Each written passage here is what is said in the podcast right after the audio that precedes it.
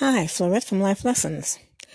I'm watching a young man on the tennis court practicing alone, hitting the balls from one side of the net to the other. He kicks the balls together after hitting them to one side of the net and holds his tote bag with one arm, the arm that only has an upper part of his arm, no forearm, and picks them up with his one good hand. He is not only using what he has, but he is developing his swing and his skills with practice. He bounces the ball with the correct to the correct height with the racket, then takes a full swing. Instead of wishing he had more, physically or economically or whatever, he makes good use of what he has. He access that by using what he has and developing what he has.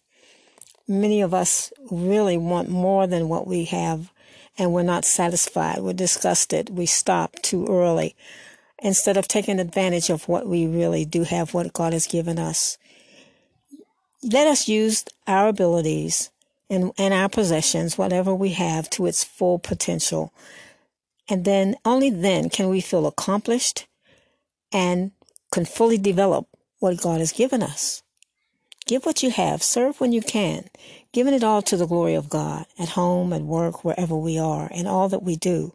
We need to acknowledge Him, develop our potential, serve, and give. The more you give of yourself, the more God gives to you. You need to empty yourself in order to be filled with His Spirit. You empty yourself of selfishness, enviousness of others, uh, desiring particular gifts others have, whatever possessions that they have.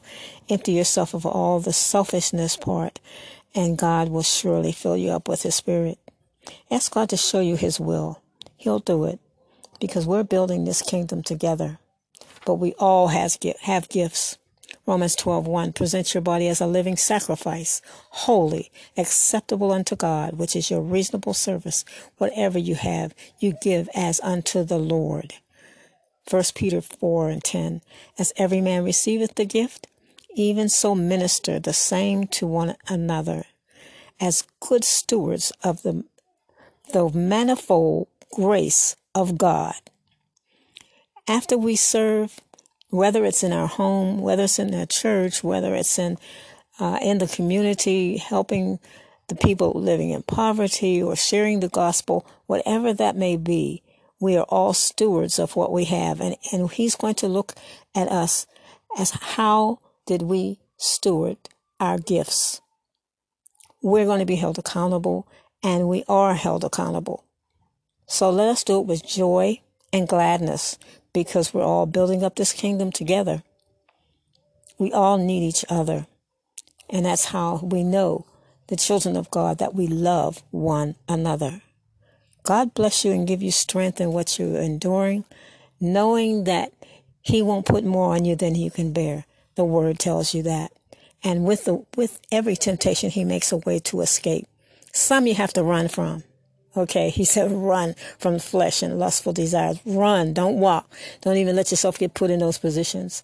But nevertheless, we want to lift him up in our lives, in our speech, in our conduct, because he is the one that gives us breath, the very breath we breathe right now, to give him all the honor and glory. God bless you and keep you.